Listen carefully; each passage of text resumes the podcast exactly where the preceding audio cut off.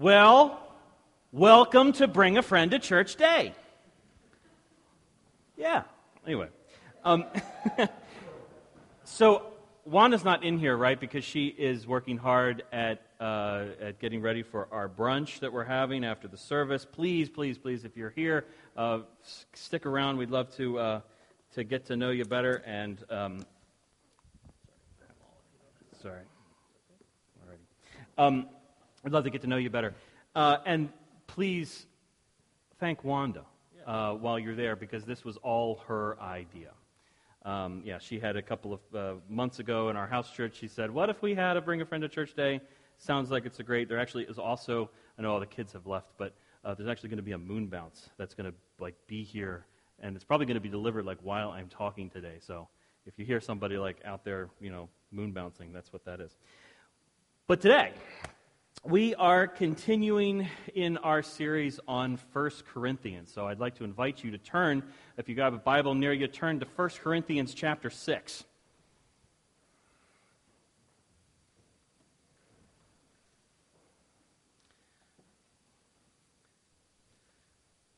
Starting in verse 12, 1 Corinthians chapter 6.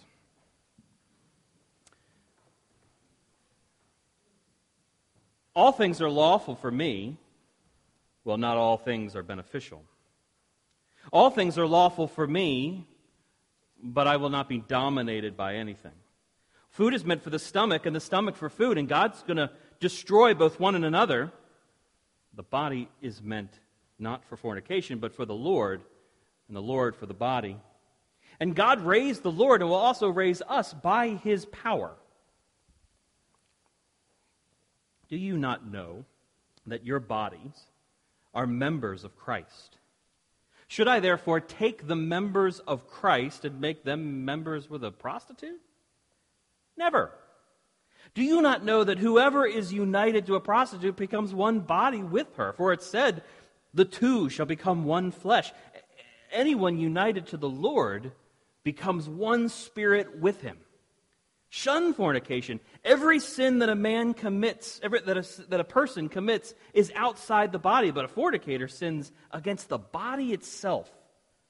Or do you not know that your body is a temple of the Holy Spirit within you, which you have from God, and that you are not your own? For you were bought with a price. Therefore, Glorify God with your body. This initial part, this first part, um, evidently the Corinthian church had become accustomed at um, perhaps a wayward way of seeing their own freedom that they have in Christ. These little quotes that Paul gives, they may be things that are common expressions in the Corinthian uh, community. They may be things that Paul actually himself had said and that they actually would quote back to him because we're only seeing one side of this telephone conversation. There was another side where the Corinthian church was actually writing to the Apostle Paul and that we don't get to see. And he may actually be quoting back some things that, that he had said to them that he had heard from them. So he might be saying, quoting these things that says, Well, all things are lawful for me, Paul's comment is, but not all things are beneficial. All things are lawful for me. I will not be dominated by anything. Well, food is meant for the stomach, and the stomach was for food, and God's going to destroy both one and another, so I might as well do anything I want, right? No, the body isn't meant for fornication. The body is meant for the Lord, and the Lord for the body. Now, as you can tell, this text um, deals a lot with the issues of uh, sexual immorality, of what the, the Bible, the, the Scripture says, uh, fornication. Um, we're actually not going to focus a whole lot on that particular aspect of the text today because we've spent the last seven weeks talking about human sexuality. Um, and so, if you're, it's your first time with us today, we've actually um, gone through the, the first part of uh, chapter 6 and really unpack. Jason has done a brilliant job. If you haven't had a chance of listening to the sermons that Jason has preached on the subject of human sexuality, please go onto our website and take a look at them or, and, and listen to them because they're really quite brilliant. Um, I, was sitting in my car this past week listening to the one uh, called Not That There's Anything Wrong with That, and I'm just thinking, like, I am so blessed to sit under this kind of teaching. Um, we all are. Um, so, one of the primary analogies that Jason used was uh, a football field. And, um, you know, we started the series seven weeks ago, uh, which was a better time um, because, you know, the Ravens had much better prospects than they have right now. Um, and uh, the analogy was, as far as regards to a football field, he said, let's think of sexual immorality as like a football game. And there's sidelines and there's end zones to any kind of football game. The sidelines are the boundaries that we put that we that God gives us that says on one hand all sex is bad and we certainly don't want that. God wants us to have a healthy godly expression of our sexuality. And on the other hand, um, there's the idea that all sex is good. No, there's boundaries about what a godly expression of our sexuality is. So then, if we're playing on the field, if we're actually in the play of game, there's two appropriate end zones that we could kind of um, direct our attention to. One is celibacy, which is a perfectly biblically responsible way to live out our sexuality, if that's what you feel you're called to. The other end zone is marriage, which is also a perfectly biblically responsible way of living out our sexuality. It's when we go outside those bounds and when we try to aim for things other than those end zones that we stumble. And that's kind of what Paul's getting to here when he says, listen, if you're going to go, um, you, you're going to see this freedom that you have in Christ. And if you're going to use that to do anything you want, you're not playing the game right. No, your body needs to be glorifying the Lord. And that's what I want to focus on today the theology of the body. Paul gives us the whole works as he shifts from one argument to the next in what seems like maybe a confusing manner. And there's at least three elements to this argument that I think is worth unpacking. But in truth, they are interconnected and they are intimately related. Element number one is the resurrection of the body. When we say the Nicene Creed, we say we look for the resurrection of the dead. Uh, some of you, this is a peculiar time to be thinking about the resurrection of the dead because the, the, the television show The Walking Dead just started back up. Do we have any fans of The Walking Dead here? Okay, a couple of them. All right, so it's fine.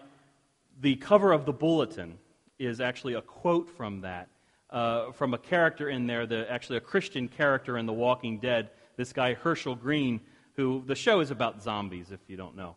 Um, and his quote in there is a popular quote in the show is that he says, You know, I remember Jesus saying something about the resurrection of the dead. I just always thought he had something else in mind. Um, he did.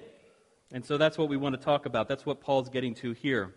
See, fundamental to the Christian faith is the belief that Jesus Christ died on the cross not only for the remission of our sins, but as a crucial step in the cosmic reconciliation of all things through victory over death, victory over evil, victory over sin. If this is the first time you've been in church for a while, you might be familiar with probably what the most popular, most uh, common, familiar passages in the Bible, in the New Testament, which is, let me take a guess, John 3.16. For God so loved the world that he gave his only Son, that so that everyone who believes in him may not perish but have eternal life. Indeed, God did not send his Son into the world to condemn the world, but in order that the world might be saved through him.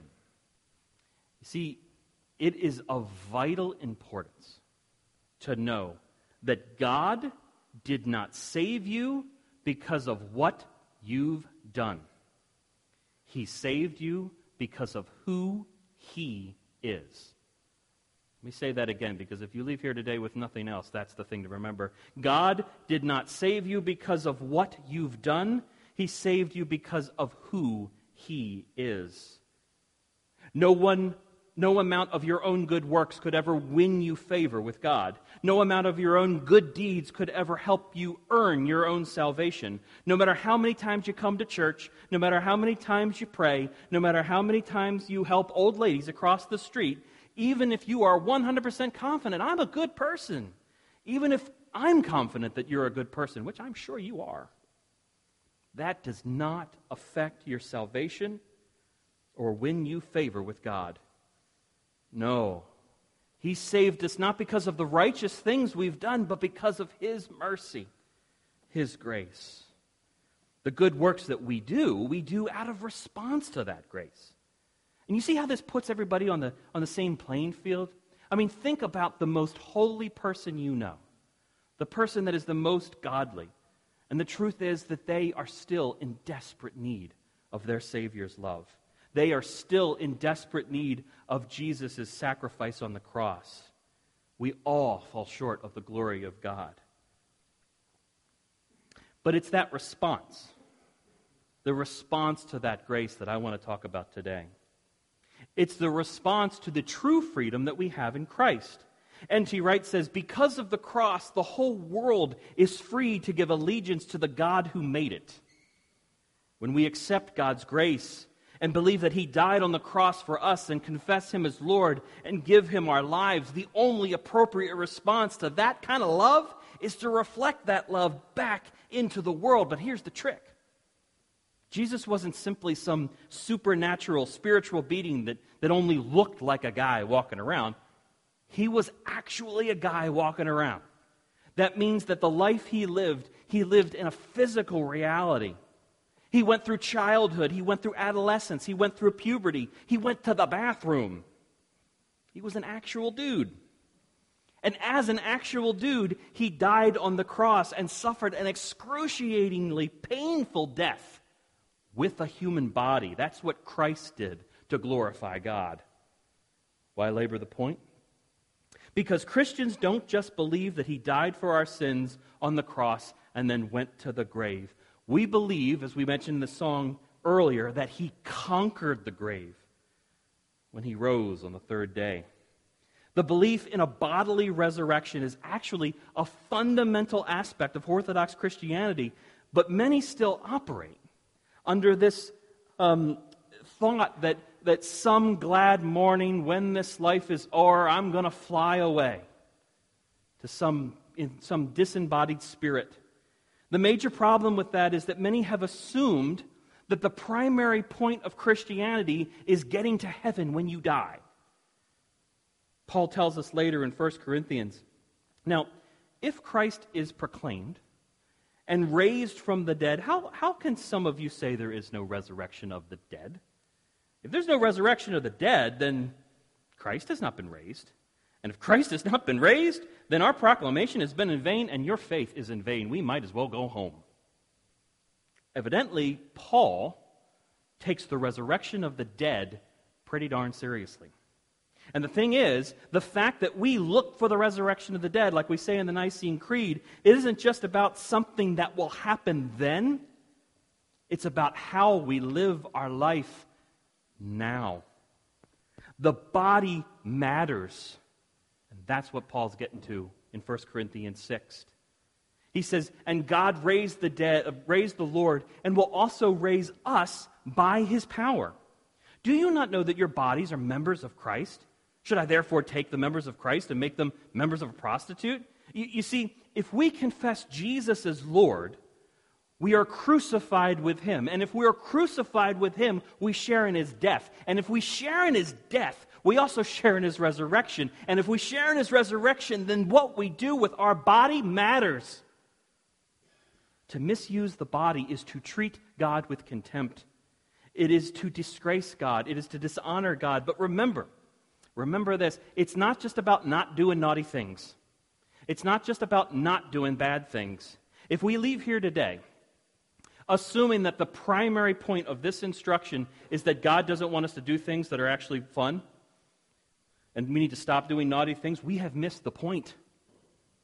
The point is that our bodies should be used in ways that glorify God and anticipate the hope of the resurrection in one another. Will we use our bodies to disgrace God, or will we use them in a way that will point towards wholeness and restoration and healing? All of that hope that is to come. Now, don't get me wrong. Jesus' death and resurrection are absolutely about our eternal salvation. And if you haven't yet confessed Jesus as Lord and accepted God's grace, I beg you to do it today. But I also beg of you not to think of it as some kind of fire insurance for when you kick the bucket someday down the road. Remember, the resurrection is not an insurance policy, it's a way of life. It's the way of life. God is putting the world back together again, and He wants us on His side. And He's using His church to do it. That's why it is so vitally important for us to take seriously what we put our hands to. And I think we need to ask ourselves as Christians do we see the resurrection in our lives? Do we see the resurrection in our careers?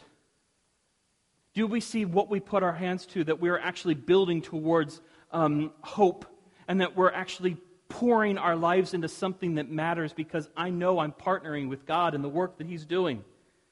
Are we putting, are we seeing resurrection in our families? When I um, see my son and I try to pour my life into my son, when we pour our lives into our kids, when we strengthen our marriages, when we take our marriages seriously, when we take our marriage sexuality seriously, all those things are ways do I see resurrection in that? Am I treating those things like there's actually hope for it? Or am I treating it like, well, it doesn't really matter? Is there resurrection in our politics? When we have um, prayers of the people um, for St. Hilda's service, one of the things that I appreciate the most about that time is that Jason has included a line that he says, In this election season, may we engage with civic discourse in a way befitting a free people. As Christians, are we operating under the assumption that God is actually putting this world back together again and that we are partnering with Him in that? Are we treating this world like there's actually hope, or we have all just assigned it to burn one day? And maybe the hardest one at all do we see resurrection in our church?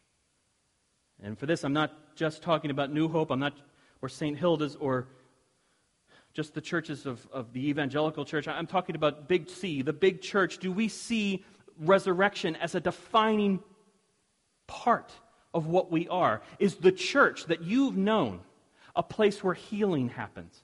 A place where restoration happens, a place where reconciliation with God happens? Is it a place where you can come and bring your baggage and bring whatever it is that you brought through that door and leave it here, leave it at the foot of the cross, is that what the church is about? I hope it is, because that's what we're trying to do here at New Hope Community Church. That's what this is about. We want to make the resurrection a part of our lives. I saw that in a powerful way a couple of weeks ago. I wasn't here because I got to spend the morning at the emergency room at GBMC because you can almost see it. I had a spider bite a couple of weeks ago that turned into cellulitis. You know, um, evidently, Peter Parker, uh, you know, he didn't get the he got the powers from the spider bite, but he you know never talked about the cellulitis. Um, but it's interesting that when I first got there, I, I, don't spend a whole lot of time in doctors' offices. Um, to be honest with you, I, I, don't go to the doctor nearly as often as I should. Um, but, uh, so I'm sitting there and I'm watching these nurses and these doctors like care for this body that in large part I have not cared as much about, um, that, that they're caring for me. And I'm seeing, like, wow, there is a holiness to this, to this work. There's a sacredness to the, to the work that doctors and nurses and those that care about the healing, um, there's a ministry in that, and I'm very grateful for it. There was a, there was a physical manifestation to something that I was very ministered to by, by those people. However, as I'm sitting there, and I just got this silly spider bite, it's not a big deal. You know, I took some antibiotics, I'm getting better. It's not a big deal. But I'm sitting there and I'm, you know, I'm alone. You know, they, they, I did a CAT scan and I did all this blood work and all this stuff. But I'm sitting there, and then in walks Tim Fails. And I'm thinking, I said, What are you doing here? Like, you have a thousand more important things that you could be spending your Sunday afternoon with. The Ravens game is about to start. Why are you bothering, you know, why, why are you bothering to come here? And he's like, Because I care about you. Want to see you're okay? Okay. And then I found out, you know, his whole family was in the lobby as well. And like, thank you, thank you, you know, you know, prideful love and all that.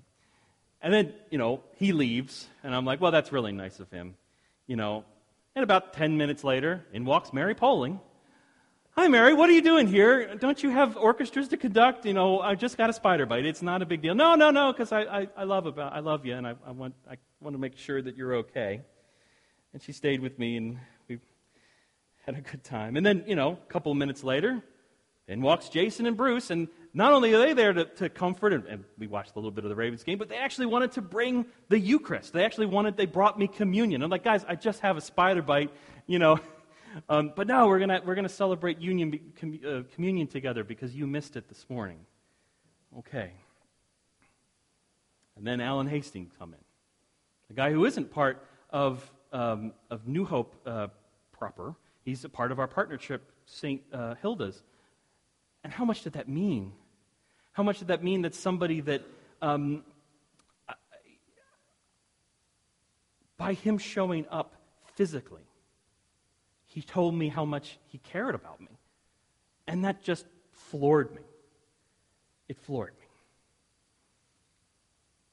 Romans 8:11 says in the spirit of him who raised Jesus from the dead dwells in you he who raised Christ from the dead will give life to your mortal bodies also through his Spirit that dwells in you. The second element to this text is that the body as temple of the Holy Spirit. Paul says, Do you not know that your body is a temple of the Holy Spirit within you, which you have from God? Now, it's extremely important to note that what we're dealing with here is a gift, as I mentioned before, which you have from God.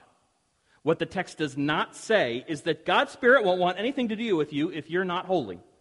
What the text does not say is you better keep your body holy so that God will give you the Spirit. No, no, no.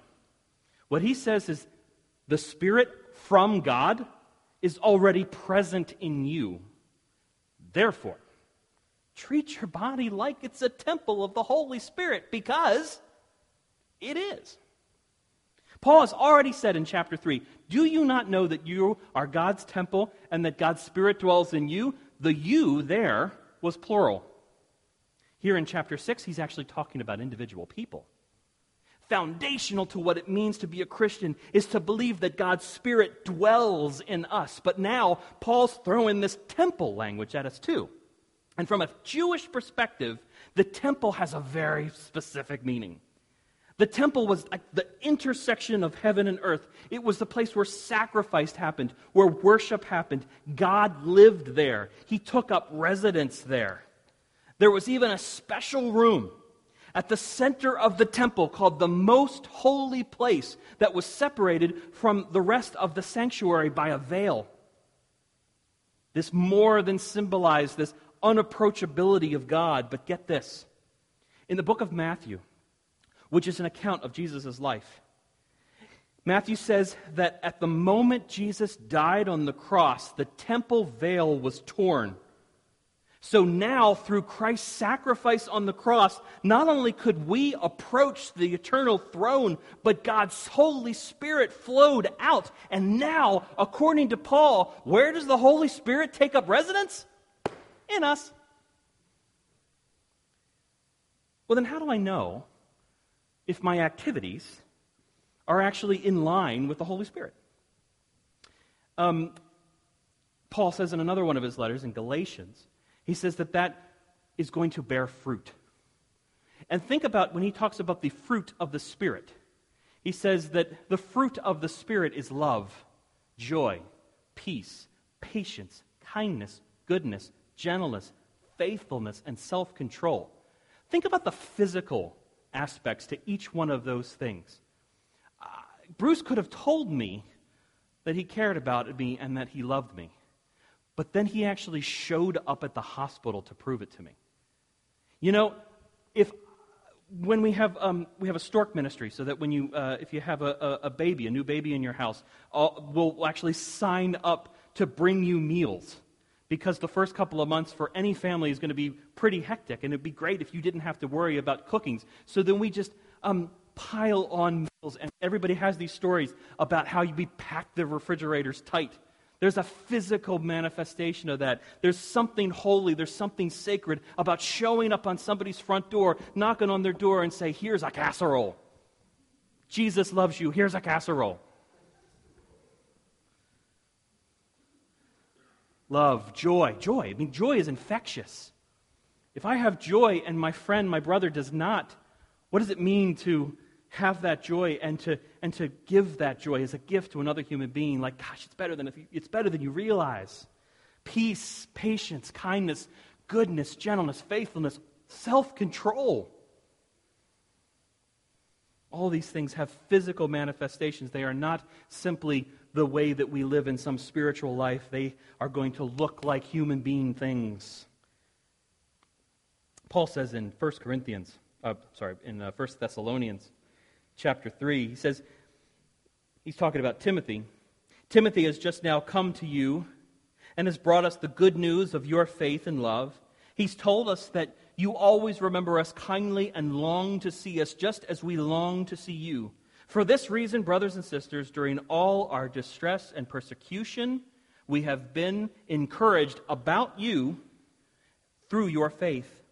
For we now, if you continue to stand firm in the Lord, how can we thank God enough for you in return for all the joy that we have felt before our God because of you? And get this, this is really cool. Night and day, we pray most earnestly that we may see you. How? Face to face and restore whatever is lacking in your faith. This is Bring a Friend to Church Day. It's not Share a Link on Facebook Day. We actually, there's something about, the, the, the, Hebrews talks about how we're not supposed to neglect the assembly of believers. When we come together, there's something holy, there's something sacred about us being in each other's lives and worshiping together and studying the Word together. But there's another bit. There's another bit that Paul brings out here that, oh, we can't miss. And that's that your body, my body, belongs to the Lord. Paul tells us something that is extremely difficult for our culture to hear. You are not your own. In fact, you were bought at a price. Is it a coincidence that Paul would use the phrase, you were bought at a price, immediately following a discussion concerning prostitution? Probably not and the connection with prostitution to slavery in the ancient world even kind of turns up the volume knob even more. My New Testament professor, Mike Gorman, always talks about when you're looking at a biblical text, you have to look for things that are turning up the volume. The heartbreaking truth is that the Greek culture of the day often abandoned babies that they thought to be unfit. Girl babies suffered this far more often than boys, and this meant several things. For starters, it meant that there was a serious shortage of eligible, marriageable women. These women were often married to older men who were more financially secure. So the young men, basically any guy under 30, could only find intercourse with slaves, prostitutes, and each other. And where did those slaves and prostitutes come from? Oftentimes they came from those abandoned babies who were rescued only to become slave prostitutes in inns and taverns and that doubled in brothels, all of which was very legal and very common and very convenient in the Corinthian society. The archaeological evidence of the ruins of the Corinth show that the Greek goddess Aphrodite was believed to oversee ritual prostitution, and there were temples that were found in the ruins, temples. There's that volume knob again. Paul just said that your body is a temple of the Holy Spirit that you can use to bring hope to others. How does that go against, how does that contrast and compare to what the culture is of the day? So Paul says, In Christ you have the freedom to live into God's grace and to glorify Him with your body. You have the freedom to put down whatever cultural norms society tells you is okay. You have the freedom to put down the sins, whatever sins you brought with you. You have the power to put those sins down, which weigh you down. And Jesus says, You don't have to live like that. He says, Nail them to my cross, give them to me, and experience the new life of my resurrection. Live with your actual body in such a way as to acknowledge the Holy Spirit within you.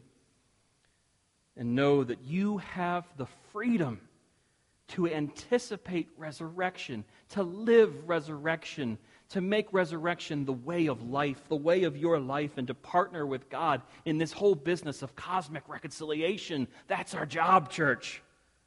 That's what it means to glorify God with our body. Let me pray for us. Oh, good Father, thank you so much for this body. Thank you much for these men and women who gather together here on Sunday and in homes throughout the week. Thank you that we are, in fact, in each other's lives. Thank you that um, how we relate to one another matters. Thank you for this community. Thank you that we care about one another, that we actually show up when it matters. And we just pray that you would have whatever your will would be for this congregation, that it would be in your hands. But regardless, that it be pointed in your direction, anticipating your resurrection, knowing that we are a temple of the Holy Spirit in us, and therefore we are about healing and restoration and reconciliation. Oh, God, help us to be a people who those things matter. In the most holy name of Jesus Christ, I pray. Amen.